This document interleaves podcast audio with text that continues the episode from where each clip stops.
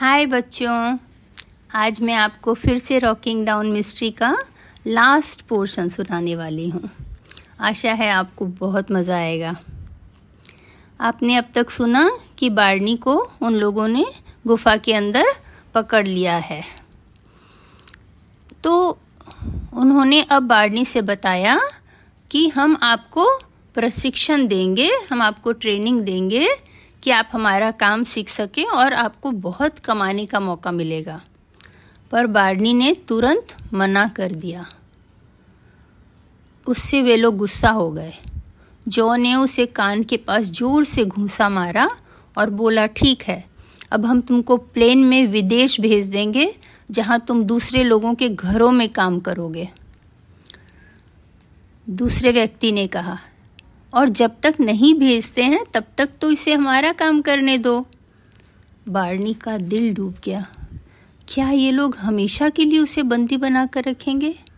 उसने हिम्मत करके पूछा, मुझे यहाँ कितने दिन रखोगे? जॉन ने कहा, शायद चार सप्ताह या चार महीना या चार साल। उसे उसे तंग करने में अच्छा लग रहा था, क्योंकि जो बहुत ख़राब इंसान था। उसे सारी रात काम करना पड़ा बारनी को। क्रेट उतारना, खोलना, फिर पैक करना। काम होने के बाद वे लोग बारनी को वहाँ छोड़कर ऊपर चले गए। बारनी थक गया था, वह सो गया। जब उठा तो उसने कुछ खाया।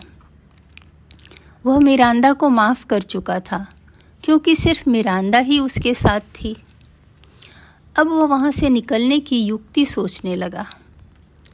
उसने देखा मिरांदा एक पेपर और पेंसिल लेकर कुछ लिख रही है। तो उसे अचानक ये बात सूझी कि मिरांदा यहाँ से निकलने का रास्ता खोज सकती है। उसने जल्दी से रॉजर के नाम एक संदेश लिखा। तुम मुझे कैसे बचाओगे पता नहीं। जहाँ से ये लोग ऊपर जाते हैं, वह छत खोजना होगा। बाहर की ज़मीन के बहुत पास टनल हो, ऐसा जगह खोजो। फिर उसने एक पतले डोरी से मिरांदा के गले में वह लेटर बाँध दिया। फिर मिरांदा को बोला, यह पत्र इस नबी के पास ले जाओ। मिरांदा समझ गई, सर्कस में बारनी उससे ये करवाता रहता था। मिरांदा उसी गेट के पास पहुँची। और उसने वहाँ से उसके जितना बाहर जाने जैसा एक जगह ढूंढ निकाला और वह बाहर निकल गई। अब उसे इस नबी को ढूंढना था। इधर दस बजे तीनों बच्चों को मिस्टर किंग ने सोने जाने कहा। तीनों बहुत चिंतित थे, पर सोने चले गए। उन्हें नींद आ ही थी कि लूनी ज़ोर ज़ोर से भौंकने लगा। नबी उठा कि लूनी क्यों भौंक रहा है? तो उसने देखा, खिड़की के पास कोई है। और इतने में मिरांदा खिड़की से अंदर आ गई और पर्दे के रॉड में बैठ गई। नबी बिछौने से उठकर उसके पास पहुँचा तो वह उसके कंधे में आकर बैठ गई। इस नबी ने देखा, उसके गर्दन में कोई कागज़ बंधा है। इस नबी ने उसे पढ़ने खोला। तब तक लूनी के भौंकने की आवाज़ से रॉजर और डायना भी वहाँ आ गए थे। तीनों पत्र पढ़ते ही मिस्टर किंग के रूम में पहुँचे और नॉक करके अंदर चले गए। मिस्टर किंग ने कहा, अब पता चला कहाँ ये लोग सामान और लोगों को छुपाते हैं, पर नीचे जाने का गड्ढा कहाँ से खोजें? नबी बोला, क्या हम लोग आज रात कुछ कर सकते हैं? तो मिस्टर किंग ने कहा हाँ मैं जा रहा हूँ। उन्होंने अपने मित्रों को भी बुला लिया, पर बच्चों को ले जाने से मना कर दिया। तब मिस्टर किंग ने अपने दोस्तों से कहा, नीचे जाने का गड्ढा सिर्फ़ उसी फार्म में हो सकता है जहाँ तुम गए थे। उनके जाने के पाँच मिनट बाद बच्चे भी उस फार्म हाउस के लिए निकल पड़े। जब बच्चे फार्म हाउस के पास पहुँचे तो मिस्टर किंग और उनके मित्र गड्ढा खोज रहे थे। तीनों बच्चे जो वहाँ बार्न हाउस बार्न था, एक रूम बड़ा सा अस्तबल जैसा, जहाँ जानवरों को रखा जाता है या बिचाली भूसे रखे जाते हैं, वहाँ उस बड़े रूम के अंदर जाके छुप गए। वहाँ पर बहुत सारा बिचाली रखा हुआ था, जो सूखे घास होते हैं। उसके अंदर वे लोग छुप के बैठ गए। लूनी भी, वो भी एकदम चुप था। इस नबी बोला, मुझे समझ में नहीं आ रहा कि आज कुत्ते भौंक क्यों नहीं रहे हैं? रोजर ने कहा, शायद किसी ने उन्हें चुप करा कर रखा है या आज वे यहाँ नहीं हैं। फार्म डॉग्स को चुप करवा के रखा गया था। अचानक उस अस्तबल का दरवाज़ा खोला बाण का और धीरे से कोई अंदर आया। उसके पीछे पीछे और भी लोग अंदर आए। उन्होंने गोबर हटाकर सामने एक गोबर का पुलिंदा रखा था एक कोना में कमरा के। उस पुलिंदा को हटाकर गोबर के उन्होंने स्क्रू खोलना शुरू किया और वो बोर्ड हटा लिया। और फिर धीरे धीरे तीन व्यक्ति उस गड्ढे से नीचे उतर गए। तब चौथे व्यक्ति ने वापस स्क्रू बंद कर दिया, बोर्ड लगाकर, और उसके ऊपर फिर से गोबर डाल दिया। उसके बाद वो बाहर चला गया। कुछ ही क्षणों में कुत्तों के ज़ोर ज़ोर से भौंकने की आवाज़ आने लगी, और एक आदमी ज़ोर से चिल्लाया, कौन हो तुम? सामने आओ। इतनी रात में मेरे फार्म में क्या कर रहे हो? फिर मिस्टर किंग की आवाज़ आई। उस आदमी की फिर आवाज़ आई, क्या बोल रहे हो? मैं नहीं जानता स्मगल चीज़ों के बारे में।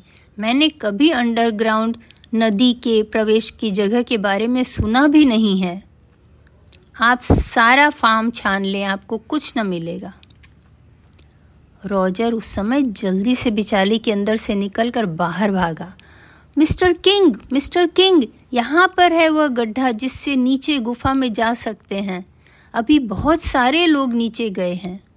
मिस्टर किंग नाराज़ हुए। मना करने के बावजूद तुम सब आ गए।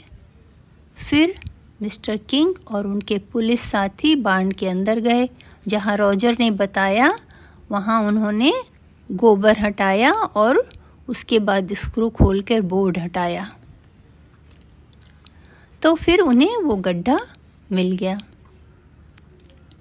इधर मिरांदा के वापस आने से बार्नी खुश हो गया।